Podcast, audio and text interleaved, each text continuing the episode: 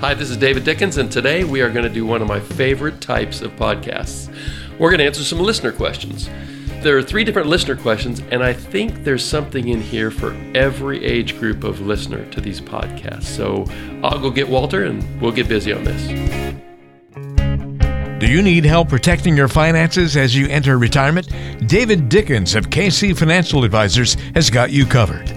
Welcome to the Cover Your Assets KC podcast.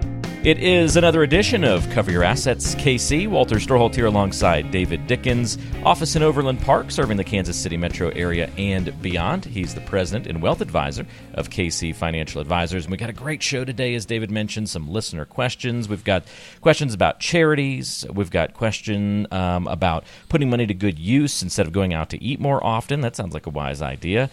And uh, a question from Wesley, who's almost 70 and worried he'll never be able to retire. So we get to cover a lot lot of ground on today's episode. Can't wait to do it with you, David. Only two episodes left in the year. Can you believe it? You know, that is fairly hard to believe.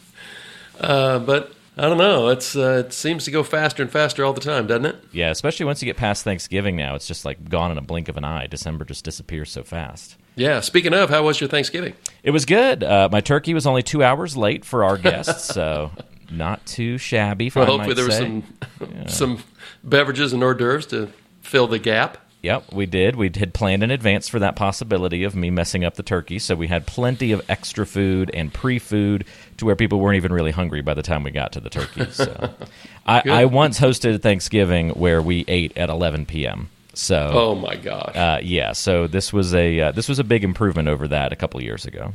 Luckily, it was just my parents at that one, so they mostly just ridiculed me and made fun of me, but weren't actually angry or mad. So it was all good. Perfect.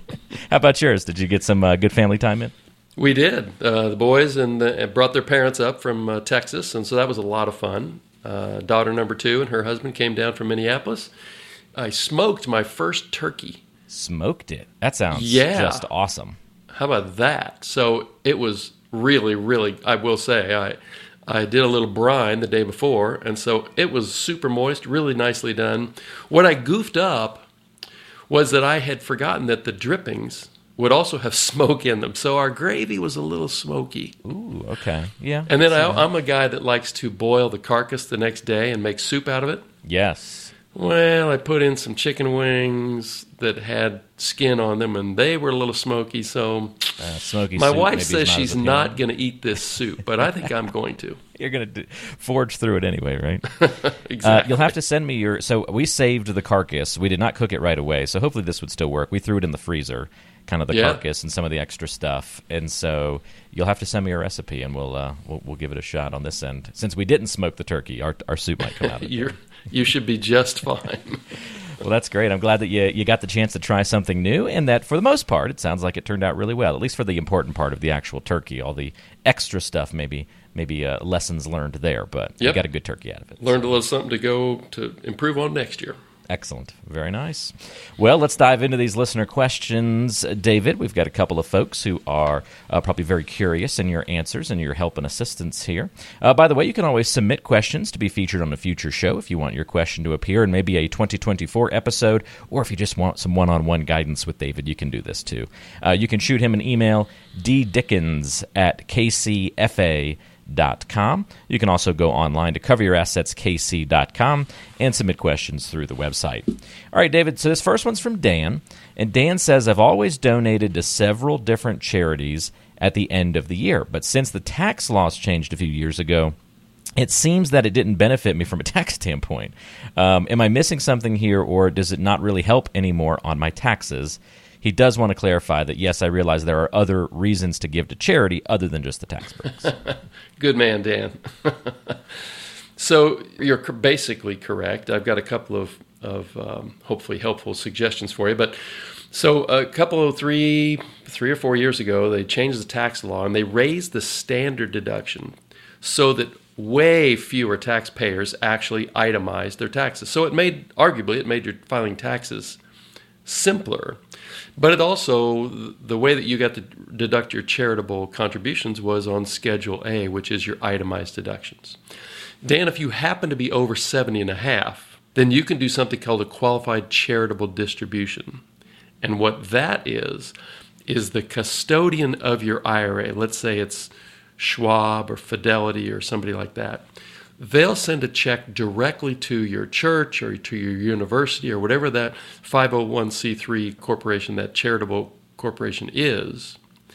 And by going directly from the custodian to the charity, the IRS doesn't tax you on that distribution from your IRA. So, in that way, you still don't technically deduct it, but you get credit for it because it's a deduction out of your IRA, which otherwise would be taxable. If you're just giving money out of your checking account and you don't have itemized deductions more than the standard deductions, then you're exactly right. You don't get to deduct that anymore. The standard deduction, Dan, if you happen to be filing single, is uh, 13850 if you're uh, blind or over 65, that goes up to 15,700. Dan, if you're married and filing jointly, that's 27,700 standard deduction. That's how much you take off of your taxes just for showing up with a pulse. And uh, if you're over 65 or blind, then it's an extra 1,500 on top of that. So what goes on Schedule A that you otherwise that you're trying to add up to get over those numbers so that you might actually qualify to to do an itemized deduction. Healthcare expenses, taxes that you pay, usually that's on your house and your car, but it could be on, you know, I, I have clients that purchased a motorhome this year, so they'll have a big chunk of taxes there. Charitable contributions and interest paid, and that's usually on your mortgage, uh, maybe points that you might have paid up front on a new mortgage. And then if you unfortunately had any casualty losses or theft losses, those go on Schedule a as well. So if all that stuff adds up to twenty-seven thousand seven, Dan, twenty-seven thousand seven hundred dollars. If it adds up to a penny more than that, then you can itemize, and then your charitable contributions do count toward reducing your tax uh, bill.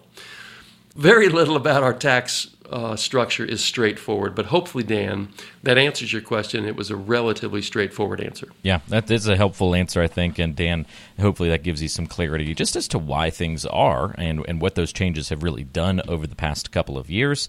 And, um, you know, th- I'm, I'm, sure things will change again, David, and we'll have questions going the other direction of, hey, my, my charitable contributions are making a big difference now. Uh, maybe some years in the future when those tax cuts expire. So we'll, we'll be getting the opposite of this question in a couple of years, I would imagine imagine. Uh, we've got another good one here from Jenny. Uh, Jenny says, I got a raise recently, David, and I want to make sure I put the extra money to good use instead of just going out to eat more often. Wow, that's wise right there. Uh, should I save more money for retirement or use it to pay extra on my mortgage? So I love the way you're thinking, Jenny. The answer uh, has a lot of questions you get, a lot of answers you get from financial people is it depends. But here's here are the things that I think it depends upon. What is your mortgage rate? So if you have a low fixed rate mortgage, I almost certainly would be suggesting that you save more for retirement and not accelerate the pay down on your mortgage. Jenny, I don't know how old you are, but if you're in your 40s, there are reasons why you might accelerate the pay down on the mortgage, but I think better reasons why you would put that money into retirement. If you're 60, 63, 65, and you really don't want to enter retirement with a mortgage, then I can easily build a case why you should pay that extra money down on your mortgage. And kind of an, uh, very similar to that prior concern about your age, how many years are you to retirement? If you're 62 and you're planning on retiring in two years early, that might be a good reason to pay down your mortgage. We've covered this in prior podcasts, but is there a good financial reason to pay down a 3% fixed rate mortgage, even if you're close to retirement? I contend with a lot of my clients that there's not really a good financial reason to do that, but a lot of my clients see a good emotional reason to do that. So it's not necessarily a black or white answer but you'd want to consider the, the rate of your mortgage, and hopefully it's fixed rate, your age, how close to retirement, and then your current tax bracket. When you say you should save more for retirement, you're probably saying that you could add more to your 401k. And if that's the case, or your IRA, if that's the case, you get a tax deduction.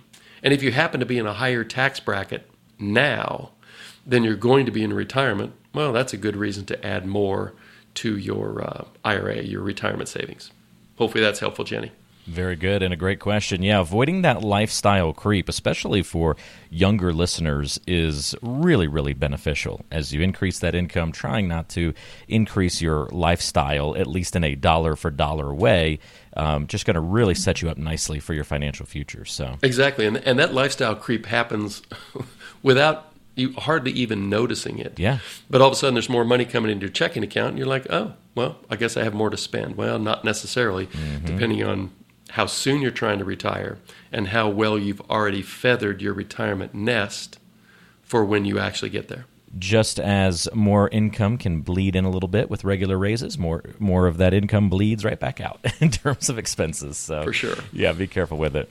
All right, last question of the episode. It comes to us from Wesley, and Wesley has this to say: "I'm almost 70, and I'm worried I'll never be able to retire. I've always heard that you need to have a million dollars to retire, and I barely have half of that. Should I just plan to work forever?" So, Wesley, you've th- this is a question that, in some form or fashion, I get in a lot of initial meetings with new people. The million dollars to retire thing is what we used to say when we were in our 30s and 40s, uh, and now the actually they're saying you need to have more, two, three million, whatever it is. But the answer is this: that phrase is mostly a worthless rule of thumb. The real answer is how much income are you going to have when you retire? So, Social Security. If you're almost 70, you say you're almost 70, and if you're not taking Social Security, then good for you. You're going to max out your Social Security payment. It gets no better after your 70th birthday, it gets no higher. So, you may as well start when you're 70. So, how much income are you going to have in, in uh, retirement? Do you have Social Security and a pension? How much will you spend? Well, that's the other major factor is if you have, let's just say, 4000 a month of income in retirement and 5000 a month in expenses, well, you've got a $1,000 hole you have to fill. And that's going to come from this, looks like maybe you've saved a half a million dollars for retirement. So, what you really need is a good financial plan. At a minimum, you need a good retirement income plan. And it might say that your income is perfectly fine based on the expenses you say you're going to have. It might say that your income is short based on the expenses you want to have, and you're going to have to cut back on some expenses. Okay, it's a lot better to know that right before you hop off of the working treadmill than two or three years into full retirement where you've been overspending and you didn't know it. And then, uh, Wesley, the other thing I'd say is, well, how's your health?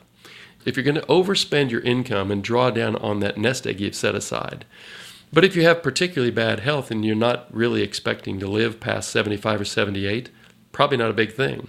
But if you're super healthy, you have really good genes, longevity is in your in your lifeline, well then you really want a good income plan to make sure that your money lasts as long as you do. Those are wise words and very helpful direction for you, Wesley. I imagine, David, you have a lot of people that come in with Wesley's situation, and after digging into their financial plan, more than likely they're leaving with a, a real a much better outlook and a more positive attitude about their retirement prospects. So you, you probably have more of those conversations, right? Where actually you can retire sooner than you're thinking versus the other direction, maybe, where people have saved, but they're like, oh, I think I can retire today. And you're saying, eh, you might need to work a little longer.